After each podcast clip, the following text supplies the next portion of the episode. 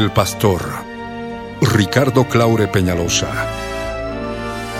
presenta La Biblia en tu vida. Mensajes de la palabra de Dios. Para que su iglesia se prepare.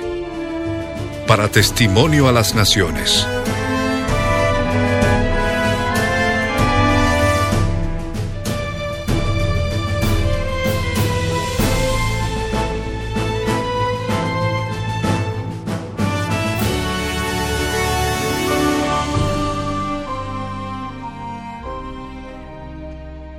Mensaje de hoy titula Las siete edades o las siete dispensaciones volumen 3, parte 2.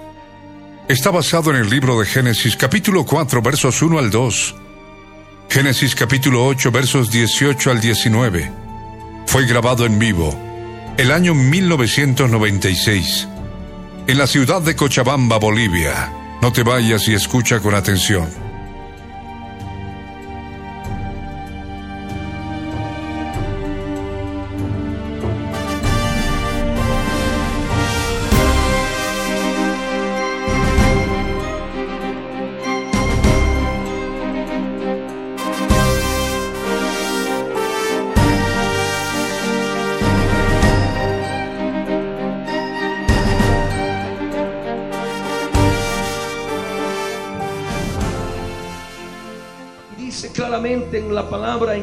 Verso 24 de Génesis 2. Génesis 2, verso 24. Por tanto, dejará el hombre a su padre y a su madre y se unirá a su mujer y serán una sola carne. Este es el camino que Dios había trazado. Este es el camino que Dios había trazado al género humano. Que cada varón tenía que casarse con una y solamente una mujer pero vemos ya en la escritura que empezó la poligamia, la bigamia y la poligamia a través de la Mec, de la descendencia de Caín. Ruego que abran sus Biblias en Génesis capítulo 4, verso 19 al 22. Génesis capítulo 4, versos 19 al 22. Dice la palabra, y Lamec tomó para sí dos mujeres el nombre de la una fue Ada y el nombre de la otra Sila. Y Ada dio a luz a Jabal, el cual fue padre de los que habitan en tiendas y crían ganados. Y el nombre de su hermano fue Jubal, el cual fue padre de todos los que tocan arpa y flauta. Y Sila también dio a luz a Tubalcaín, artífice de toda obra de bronce y de hierro. La hermana de Tubalcaín fue Naama. De este modo nosotros vemos que ya se había corrompido el camino de Dios. Un hombre tomó dos mujeres como el ejemplo de la Mec. Y de esta unión salió Jabal, que era aquel padre de los que habitan en tiendas y crían ganados. Pero al mismo tiempo nació tu hermano Jubal, que es el padre de la música del mundo por cuanto esta música no alababa al Señor, simplemente dice que fue padre de todos los que tocan arpa y flauta. No dice de los que alaban a Dios con arpa y flauta, sino simplemente de los que tocan arpa y flauta.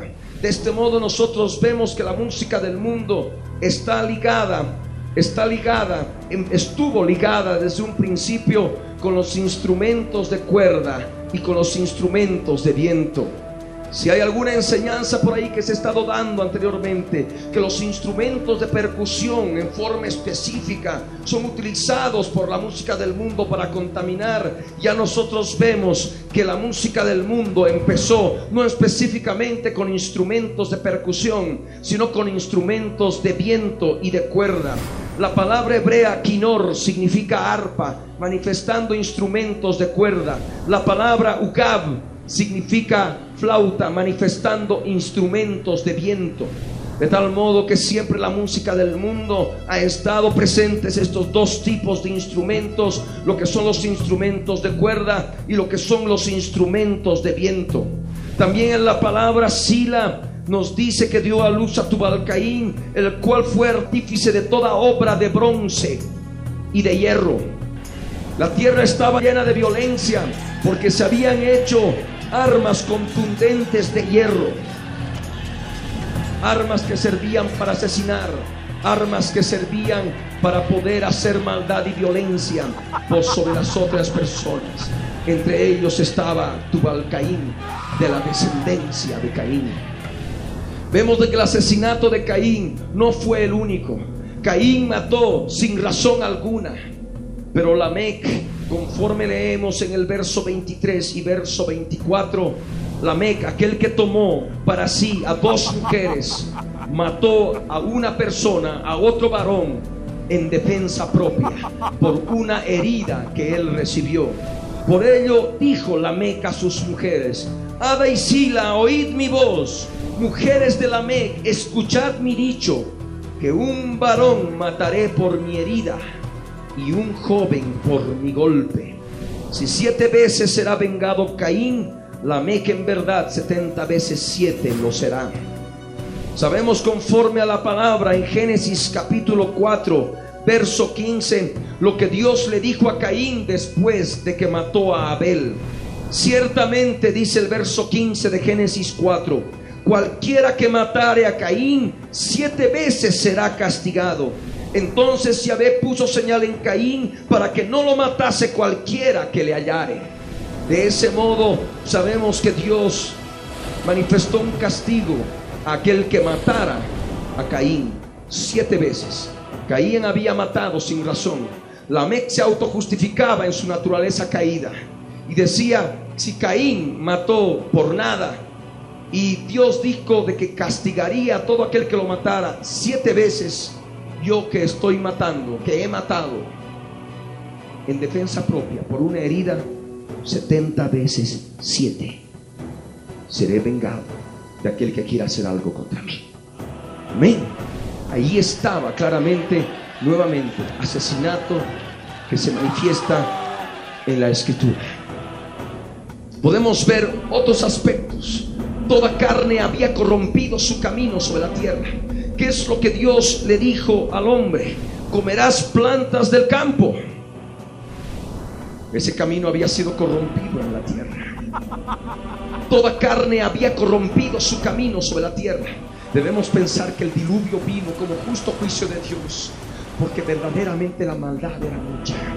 El canibalismo estaba a la orden del día. El hombre comía carne humana.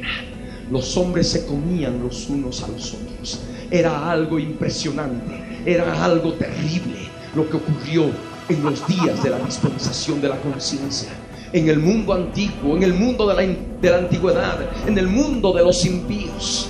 Fue algo horrible lo que ocurría. Dice aquí claramente en la palabra, con el sudor le dijo Dios, Génesis 3:19, con el sudor de tu rostro comerás el pan hasta que vuelvas a la tierra. Comerás el pan con el sudor de tu rostro. Allí estaban los nefilims armados con obras con toda obra de bronce de hierro, sojuzgando a otros. La esclavitud había conocido el mundo antiguo. El mundo antiguo se caracterizó también por ese hecho. Seres terribles que sojuzgaban a otros más débiles y les hacían trabajar por ellos. ¿Se dan cuenta?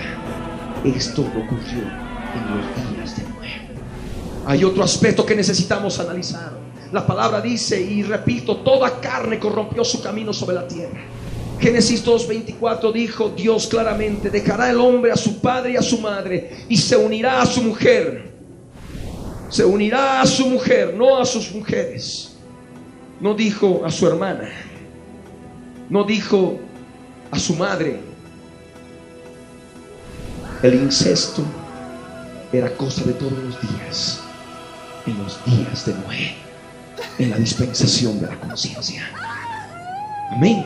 La palabra es excluyente. Dejará a su padre a su madre y se unirá a su mujer. Esa su mujer no podía ser su madre. Ese camino había sido corrompido sobre la tierra. Amén. Y el incesto era normal, era terrible en los días de la dispensación de la conciencia. Dios manifestó que el hombre debía unirse con una mujer, el varón debía unirse con una mujer ese camino fue transgredido. Mujeres con ángeles. Amén. De ese modo estaba corrompido el mundo antiguo. ¿Por qué creen que vino el diluvio? por algo tan sencillo como que aquellos hombrecitos buenos de Dios vieron que las mujeres eran hermosas, se llegaron a ellas y tuvieron hijos. Eso es demasiada inocencia de creer que el diluvio simplemente vino por una situación así.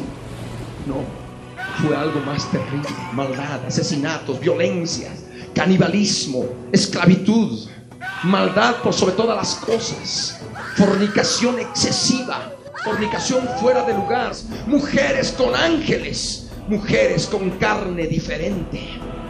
Amén. Por eso vino el diluvio. ¿Se dan cuenta?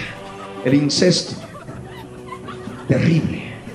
Cosas horrorosas que se manifestaron en aquellos días. Matrimonios de mujeres con ángeles. Cosa de todos los días.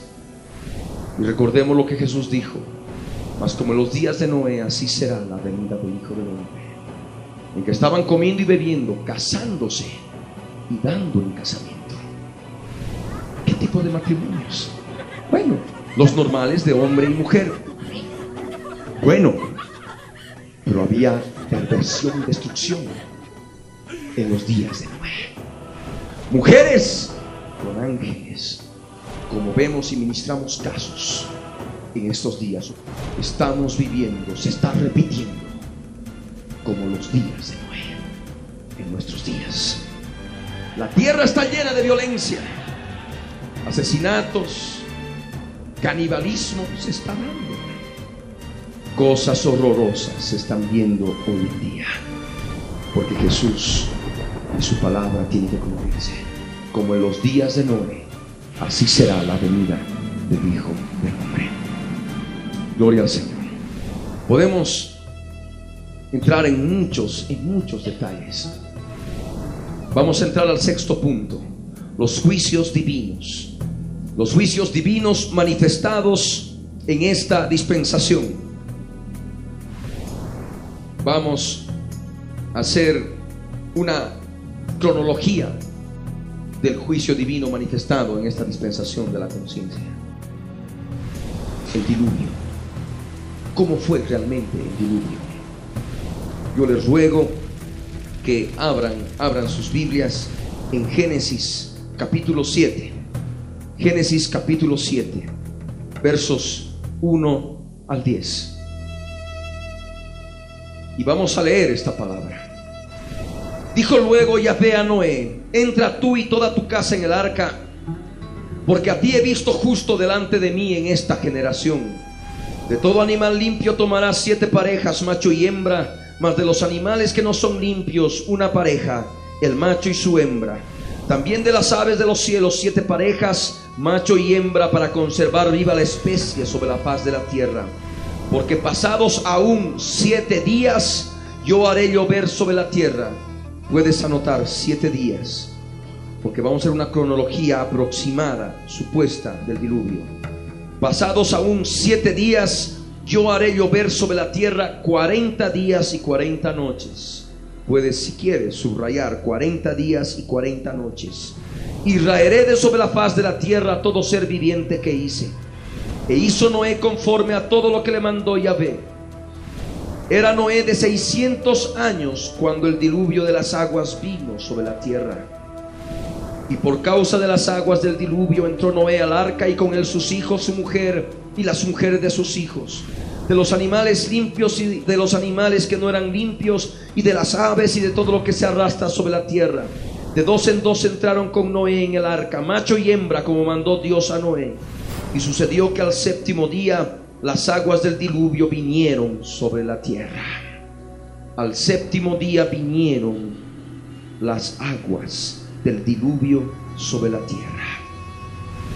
El verso 11 nos dice que el año 600 de la vida de Noé, en el mes segundo, a los 17 días del mes, aquel día fueron rotas todas las fuentes del grande abismo y las cataratas de los cielos fueron abiertas.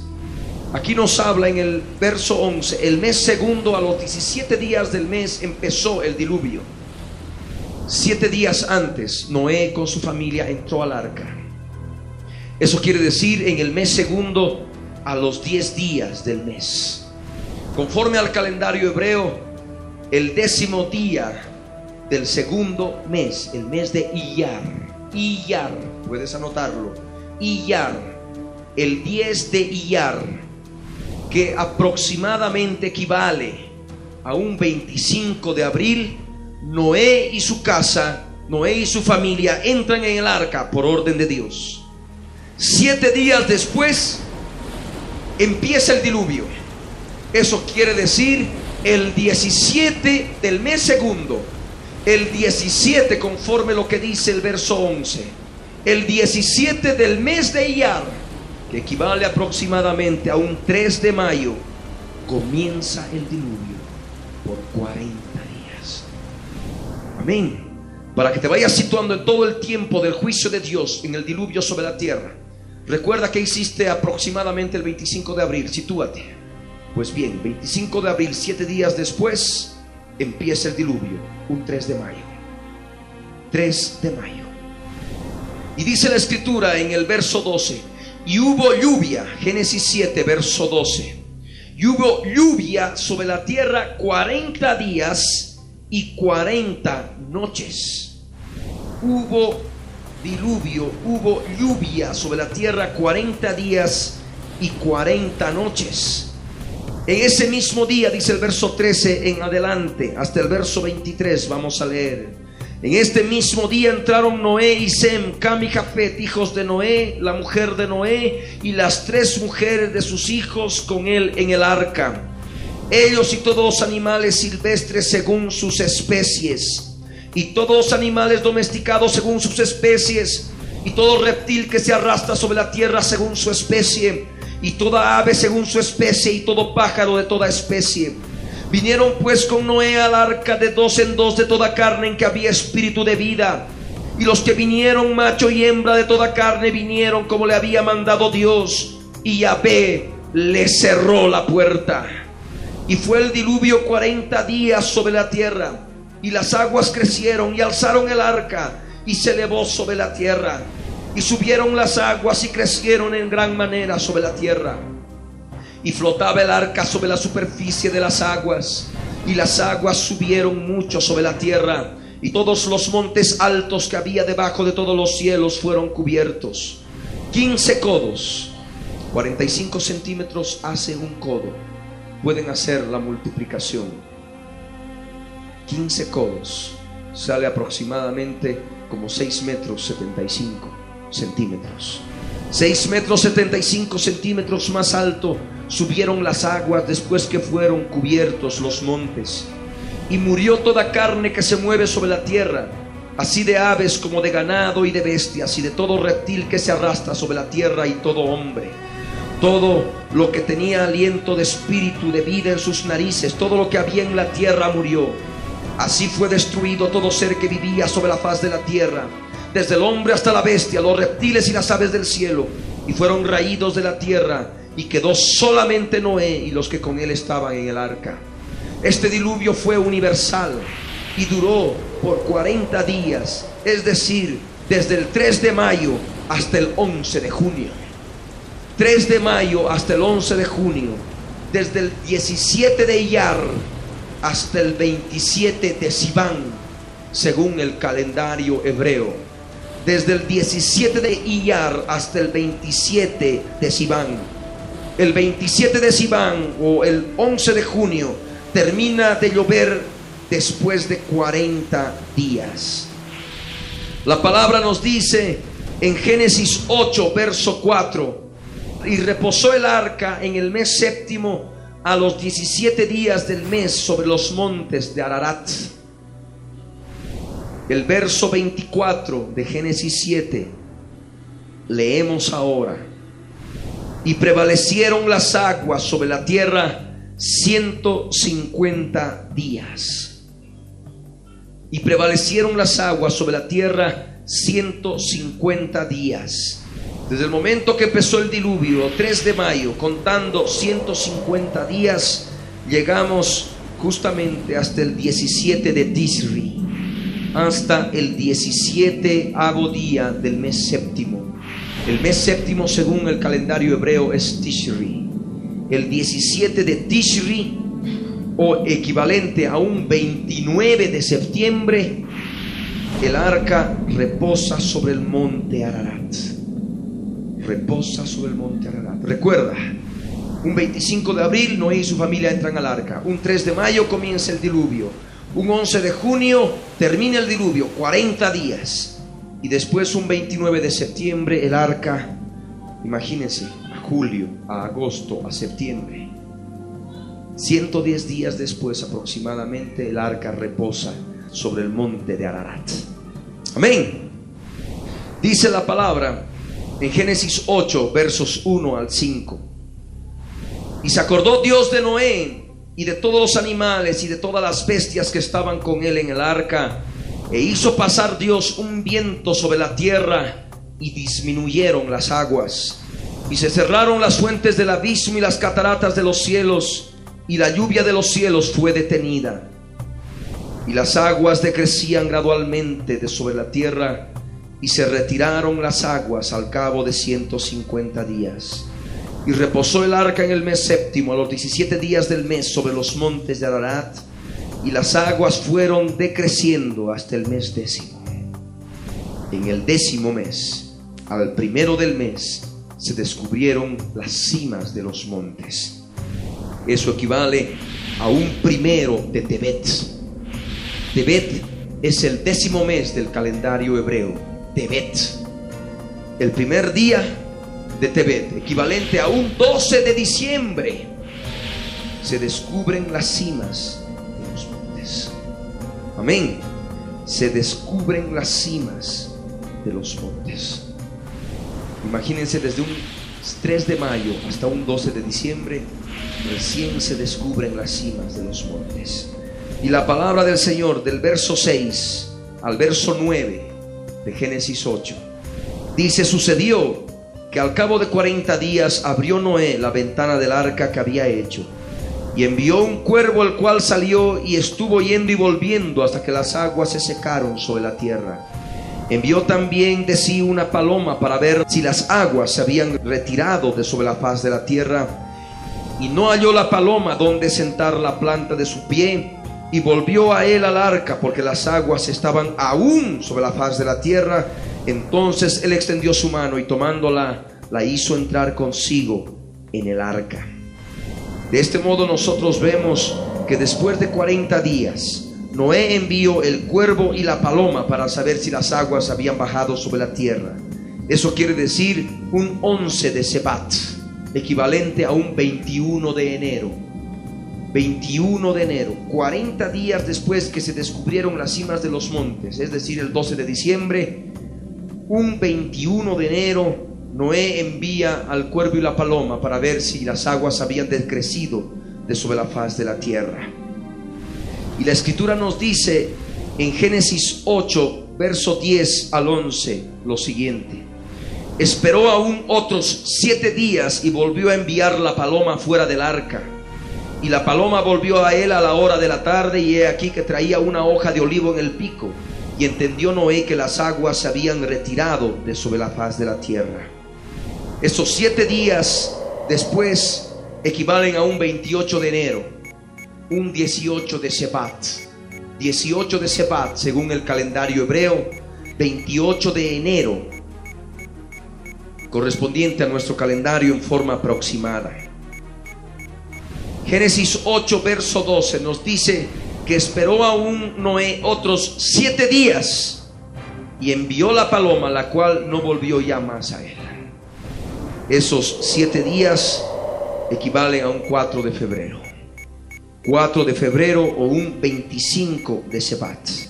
Noé envía la paloma ese 4 de febrero y la paloma no vuelve más a él.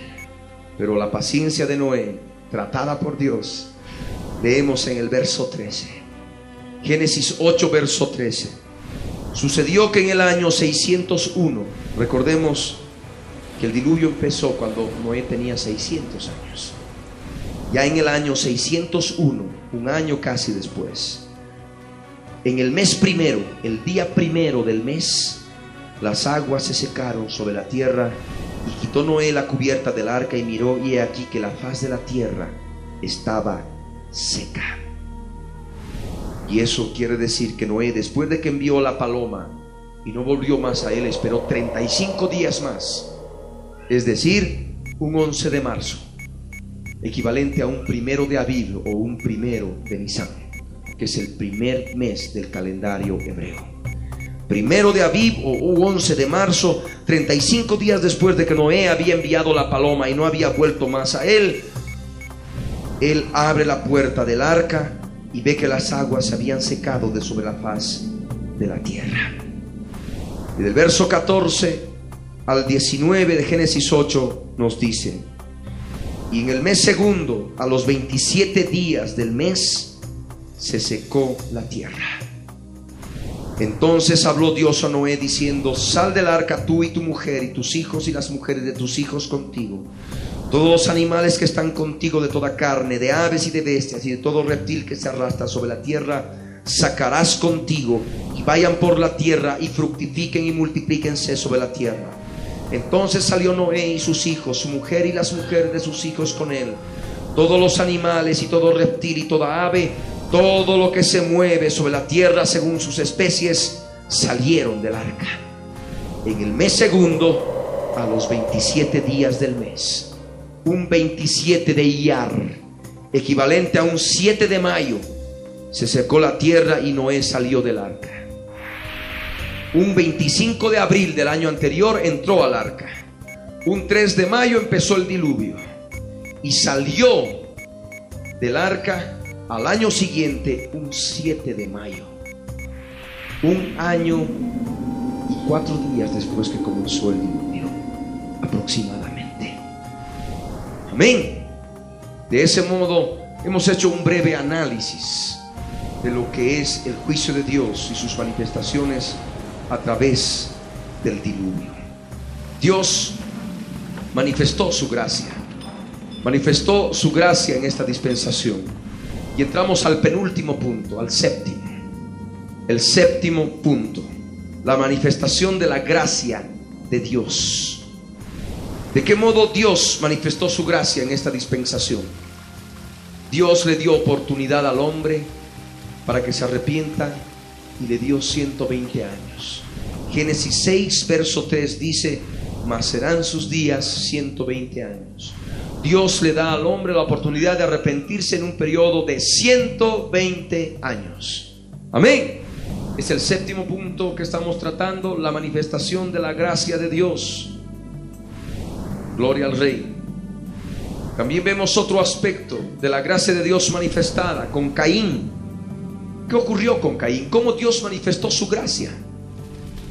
Vamos a ver.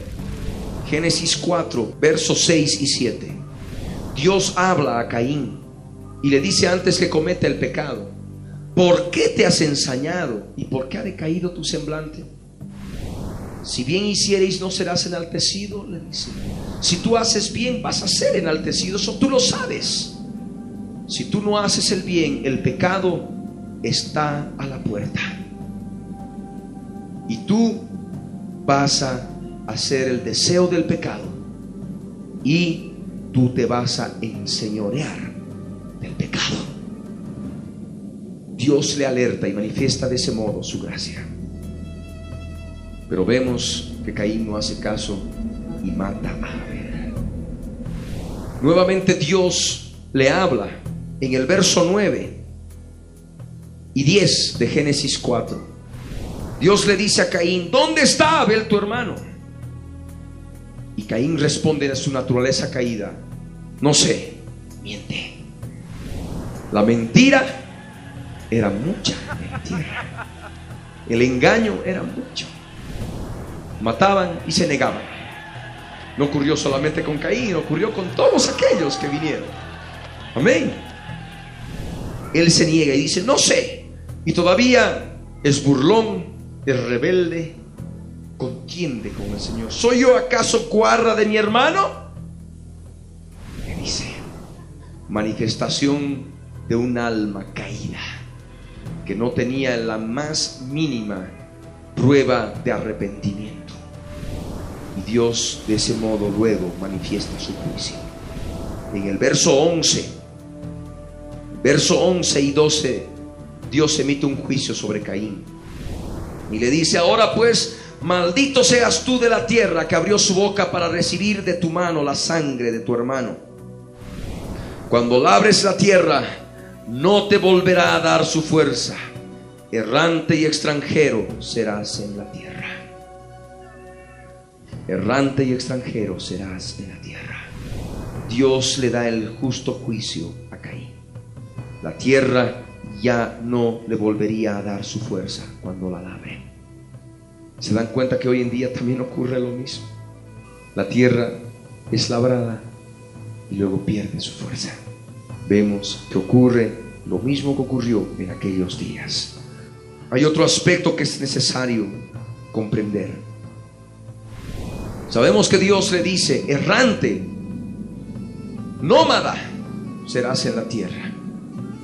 Pero Dios de algún modo hace manifestar su gracia en Caín, dándole una oportunidad. Porque seguramente ve algún cambio en él. Y dice claramente en el verso 17 de Génesis 4, y conoció Caín a su mujer, la cual concibió y dio a luz a Enoch, y edificó una ciudad y llamó el nombre de la ciudad del nombre de su hijo Enoch. Vemos que Caín no anduvo errante. Estuvo errante un tiempo, pero luego él vivió una vida sedentaria, edificó una ciudad y se estableció en ella. Dios de algún modo hizo manifiesta su gracia. Amén. Pero vemos acá en el verso 16 algo importante que me estaba olvidando compartirles. Dice la palabra que salió pues Caín de delante de Yahvé y habitó en tierra de Nod, al oriente del Edén. Nod significa errante. Y lo que la traducción correcta es justamente que habitó en la tierra errante. Habitó en la tierra Nod. Nod significa errante. Caín estuvo ahí llevando una vida nómada yendo de un lado para otro, errante. Y luego después, Dios tuvo misericordia y le permitió edificar una ciudad y le quitó ese aspecto del juicio. Amén. Y edifica esa ciudad y esa ciudad la llama Enoch. En hebreo, Chanok. Chanok, que significa instruido, iniciado, dedicado a Dios. Pero vemos conforme a la escritura que hay otro aspecto que también Dios manifiesta su gracia en Caín. Aquí en la palabra, en el verso 15, dice Dios, ciertamente cualquiera que matare a Caín siete veces será castigado. Entonces Yahvé puso señal en Caín para que no lo matase cualquiera que le hallara. ¿Por qué Dios no permitió que nadie lo mate a Caín? para darle oportunidad al arrepentimiento. Ahí estaba la gracia. Porque Dios hubiera dicho, bueno, mataste ahora que te maten. No me importa. Pero no, Dios pone señal en Caín para que no lo mate. Y dice, cualquiera que lo mate siete veces será castigado. Para darle oportunidad que se arrepienta. Pero conforme vemos en la escritura, Caín no se arrepiente. Y de ello nos revela el apóstol Juan Primera epístola de Juan, capítulo 3, verso 12, que nos dice, no como Caín que era del maligno y mató a su hermano. ¿Y por qué causa le mató? Porque sus obras eran malas y las de su hermano justas. Amén. Vemos este aspecto. Ya Juan manifiesta que Caín no tuvo salvación. Caín fue del maligno. Caín era del maligno y fue del maligno y permaneció del maligno. Formaba parte de la simiente de la serpiente. Amén. Abel era de la simiente de la mujer, la simiente bendita de la cual habría de venir el Cristo. Satanás sabía muy bien de que de Abel iba a venir el Mesías. Por eso a través de Caín lo mata. Pero después luego Dios sustituye a Abel por Set Set significa sustitución. Amén. Y de ese modo volvemos a Génesis capítulo 4 y leemos el verso 25. Y conoció de nuevo a Adán, a su mujer, la cual dio a luz un hijo y llamó su nombre Set, que significa sustitución. Porque Dios, dijo ella, me ha sustituido otro hijo en lugar de Abel, a quien mató Caín. A quien mató Caín. Vemos claramente ya la descendencia de la simiente, de la simiente bendita, de la simiente de la cual habría de venir el Cristo. Ya en el nacimiento de Set vemos otra manifestación de la gracia de Dios. Dios sigue con su promesa de que de la simiente de la mujer vendría aquel que iba a pisar la cabeza de la serpiente. Amén. Ahí vemos en forma clara la gracia de Dios. En esta dispensación podemos ver otro aspecto del arrebatamiento de Enoch, otra manifestación de la gracia. Génesis capítulo 5. Génesis capítulo 5, versos 21 al 24. Génesis capítulo 5, versos 21 al 24. Nos dice la palabra de Dios. Vivió Enoch 65 años y engendró a Matusalén. Y caminó Enoch con Dios después que engendró a Matusalén 300 años y engendró hijos e hijas. Y fueron todos los días de Enoch 365 años. Caminó pues Enoch con Dios y desapareció porque le llevó Dios. Amén. Aquí vemos una manifestación de la gracia de Dios. Enoch desapareció, fue arrebatado.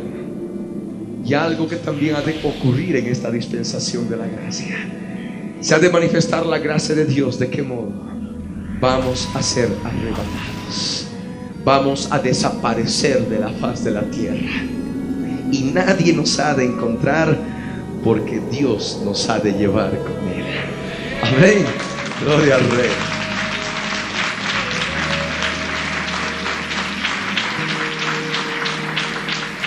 Aleluya. Otro aspecto de la manifestación de la gracia de Dios. Génesis 6, verso 8. Génesis 6, verso 8. Pero Noé halló gracia ante los ojos de Yahvé vemos que Noé halló gracia ante los ojos de Dios. El verso 9 y 10 nos dice, estas son las generaciones de Noé. Noé, varón justo, era perfecto en sus generaciones. Con Dios caminó Noé.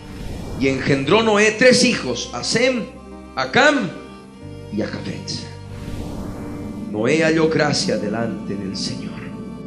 Al hallar gracia Noé, Dios permitió que él y su familia fueran salvos a través de un arca. Dios le advirtió a Noé que iba a venir un diluvio sobre la faz de la tierra y por ello le dio instrucciones claras de construir el arca. Génesis 6, verso 14 al 17. Le dice claramente Dios, hazte un arca de madera de gofer, harás aposentos en el arca y la calafatearás con brea por dentro y por fuera. Y de esta manera lo harás de 300 codos la longitud del arca, de 50 codos su anchura y de 30 codos su altura.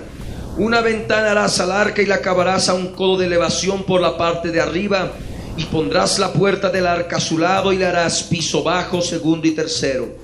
Y he aquí que yo traigo un diluvio de agua sobre la tierra para destruir toda carne en que haya espíritu de vida debajo del cielo. Todo lo que hay en la tierra morirá.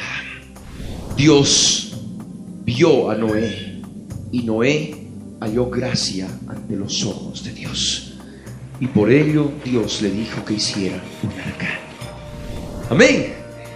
Ahora nosotros también tenemos que comprender esta palabra porque Dios ha visto nuestras vidas. Así como Noé hemos sido hallados en gracia delante de Dios.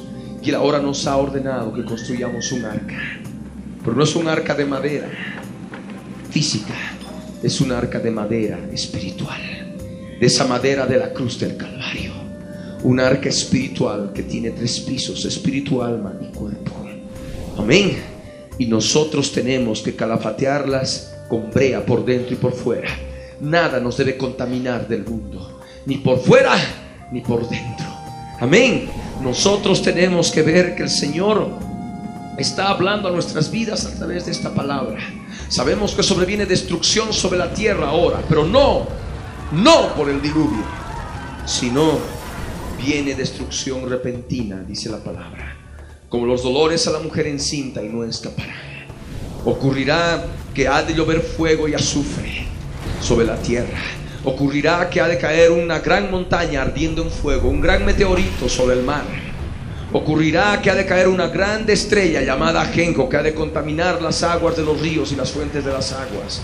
Las aguas se van a hacer amargas y los hombres van a morir a causa de estas aguas amargas. La palabra nos habla que ha de ocurrir un terremoto.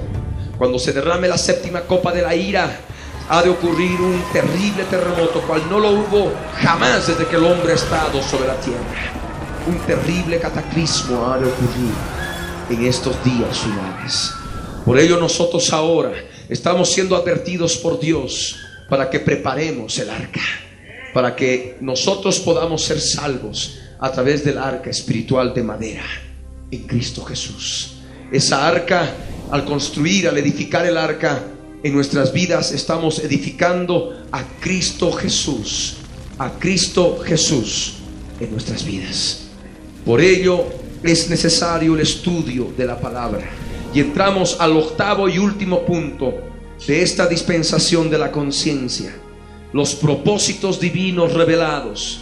El primero de ellos, la muerte física, fue una realidad ya en la dispensación de la conciencia.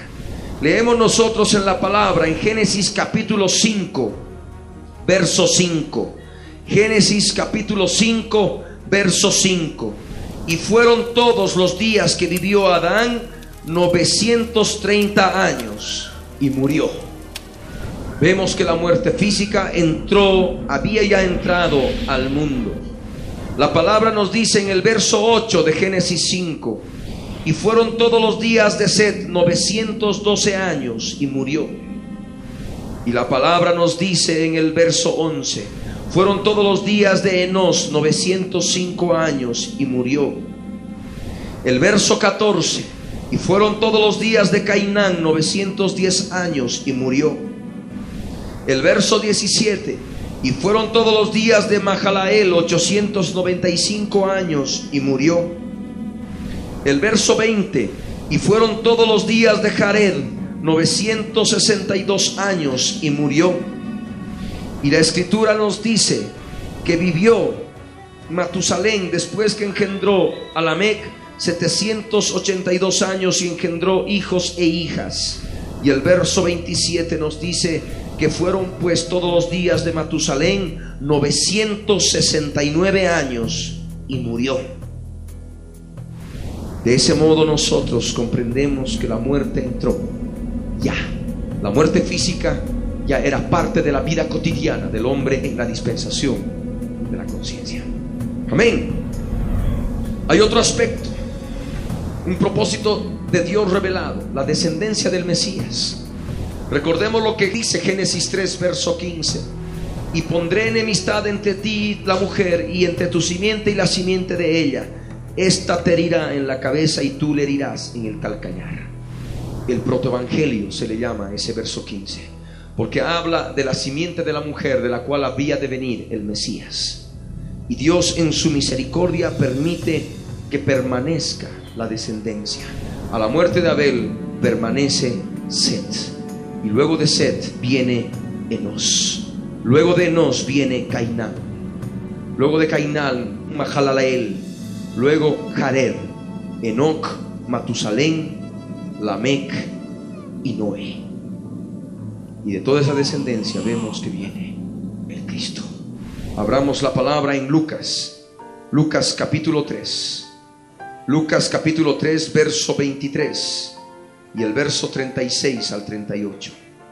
Lucas capítulo 3, verso 23 dice así, Jesús mismo al comenzar su ministerio, era como de 30 años, hijo según se creía de José, hijo de Elí. El verso 24 continúa, hijo de Matat, hijo de Leví, da toda la descendencia de Jesús. Y llegamos al verso 36. Hijo de Cainán, hijo de Alfaxad, hijo de Sem, hijo de Noé, hijo de Lamec, hijo de Matusalén, hijo de Enoch, hijo de Jared, hijo de Mahalaleel, hijo de Cainán, hijo de Enos, hijo de Set, hijo de Adán, hijo de Dios. Amén. Vemos ya desde la dispensación de la inocencia que Dios en su misericordia ya estaba permitiendo que la descendencia bendita permanezca sobre la tierra mediante la cual iba a venir el Mesías, el Cristo al cual nosotros ahora conocemos. Amén. Aquí en la palabra nos habla de la creación del hombre. Génesis capítulo 5, verso 1 y 2 nos dice, este es el libro de las generaciones de Adán. El día en que creó Dios al hombre, a semejanza de Dios lo hizo, varón y hembra los creó, y los bendijo, y llamó el nombre de ellos, Adán, el día en que fueron creados. Viene la pregunta, ¿por qué Caín dijo, seré errante y extranjero en la tierra? Extranjero. Si supuestamente había solamente un hombre, una mujer, el papá y la mamá de Caín, ¿por qué él dice extranjero en la tierra? Uno es extranjero cuando uno llega a un lugar, encuentra a otros seres humanos y no es de lugar y pues es extranjero. Uno no confía mucho en el extranjero. Bien, primer punto. Segundo, ¿por qué dice Dios, cualquiera que matare a Caín? Si solamente había el papá y la mamá de Caín, Abel ya había muerto. ¿Quién podía matar? ¿Quién podía matar a Caín? ¿Un animalito? ¿Y que Dios quiera castigar al, al animal siete veces? había otros hombres, otros hombres, otros seres humanos. Por ello dice la palabra, varón y hembra los creó, Génesis 5, verso 2. Y los bendijo y llamó el nombre de ellos, no dice de él, Adán. Y llamó el nombre de ellos, Adán. El día en que fueron creados, no dice el día en que fue creado dice el día en que fueron creados. En plural. De tal modo que el nombre Adán no significa específicamente a un solo varón, sino al género humano. Amén. Que Dios creó al sexto día. Y les dijo, llenad la tierra, fructificad y multiplicaos. Y de esos seres humanos agarró dos especímenes, un varón y una hembra, y los puso en prueba ahí en el Edén. De cualquiera que hubiera tomado, hubieran cometido el mismo error porque es el género humano el que falló. Amén. ¿Con quién se casó Caín?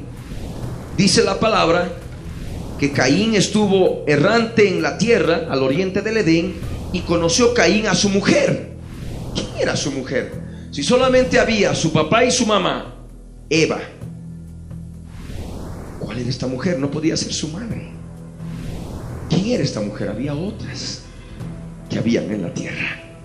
Amén. Conoció Caín a su mujer, la cual concibió y dio a luz a Enoch. El verso 18 de Génesis 4 nos dice que a Enoch le nació Irad. ¿Cómo? Enoch con su propia madre.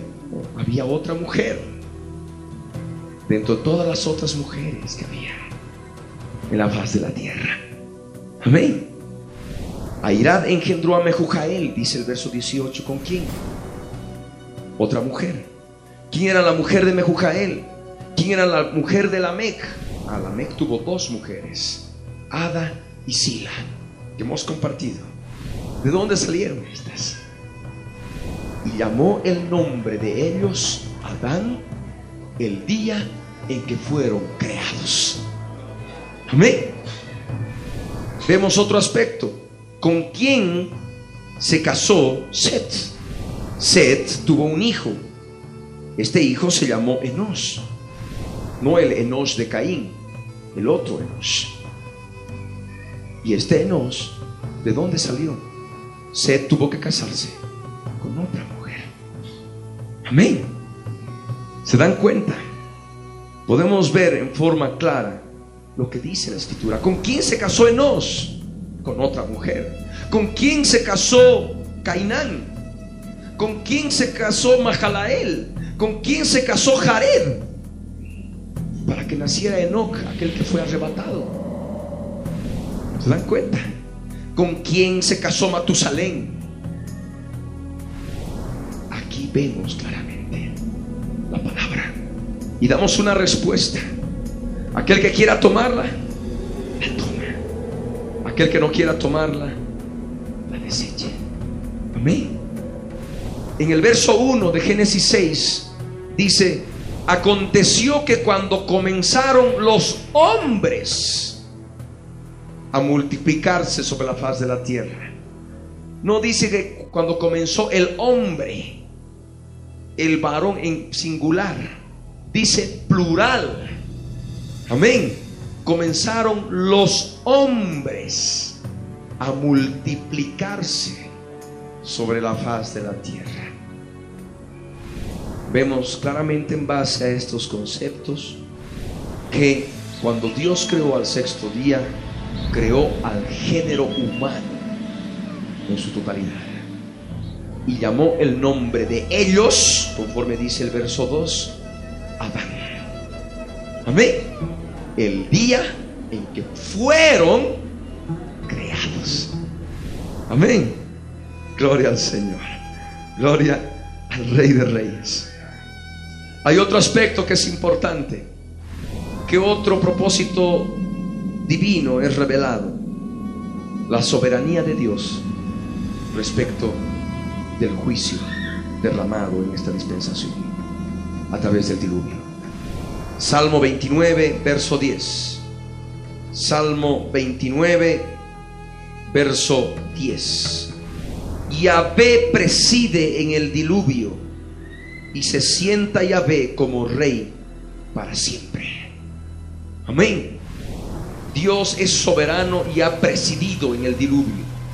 Dios ha visto como cuando Él dejó que caiga la lluvia sobre la tierra, toda esa carne, todos esos seres humanos totalmente perversos murieron ahogados.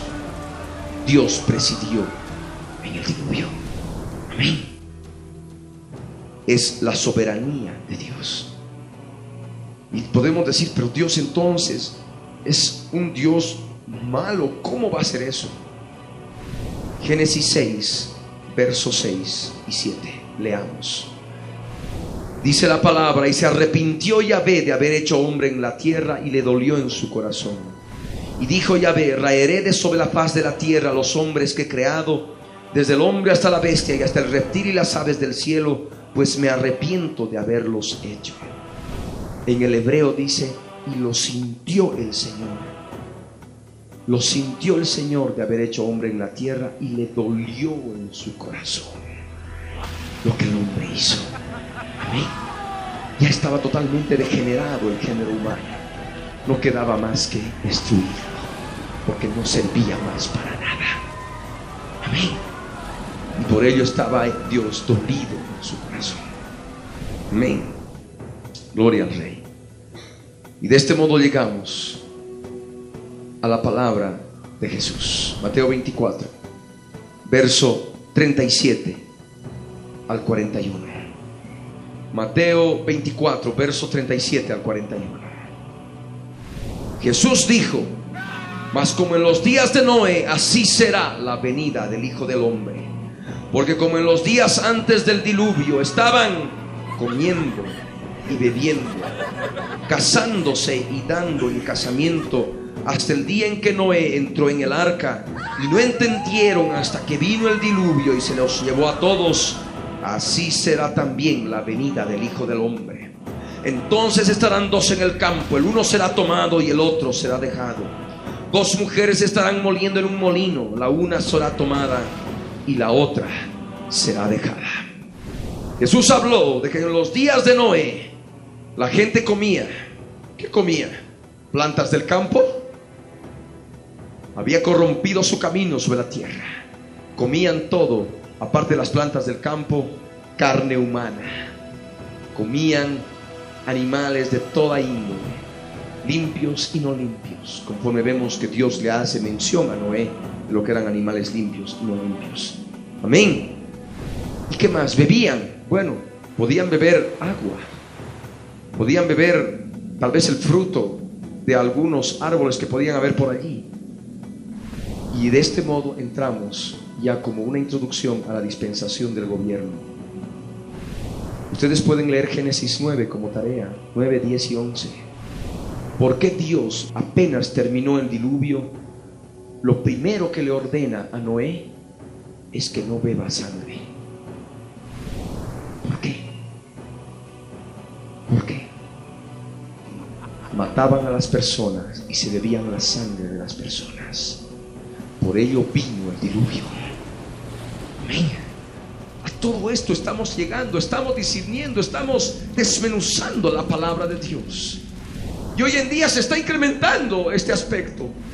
En aquel tiempo se adoraba a la serpiente antigua, se adoraba a Satanás, se ofrecían sacrificios, sacrificios de niños. ¿Se dan cuenta? Por ello vino el diluvio. Y Jesús dijo claramente en Mateo 24, estarán comiendo y bebiendo. Sabemos ya todo el aspecto inherente, casándose y dando en casamiento, con ángeles caídos, en fin, los casamientos normales, por supuesto. Hasta que vino el diluvio y se los llevó a todos, así será la venida del Hijo del Hombre. Entonces estarán dos en el campo el uno será tomado y el otro será dejado.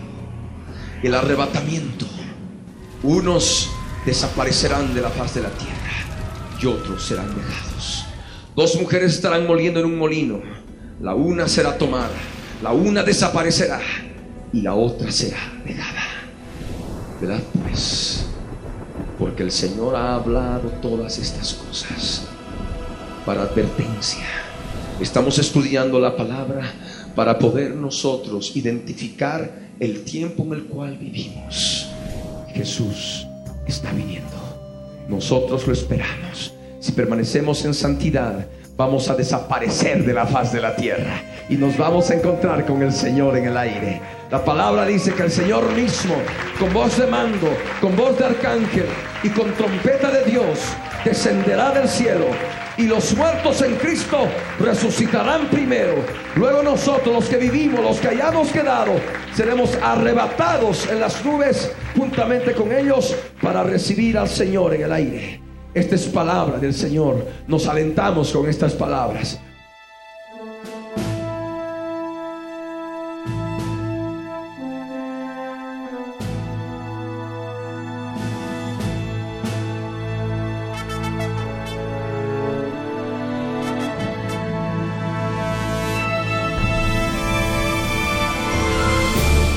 El contenido del mensaje predicado a través de la Biblia en tu vida, el día de hoy, ha sido previamente controlado minuciosamente por nuestro Departamento de Control de Cumplimiento de Ley Antidiscriminatoria y sus correspondientes derechos de autor están registrados tal cual salen al aire por todo medio masivo de comunicación en el Servicio Nacional de Propiedad Intelectual SENAPI para contrarrestar posibles calumnias y cosas afines.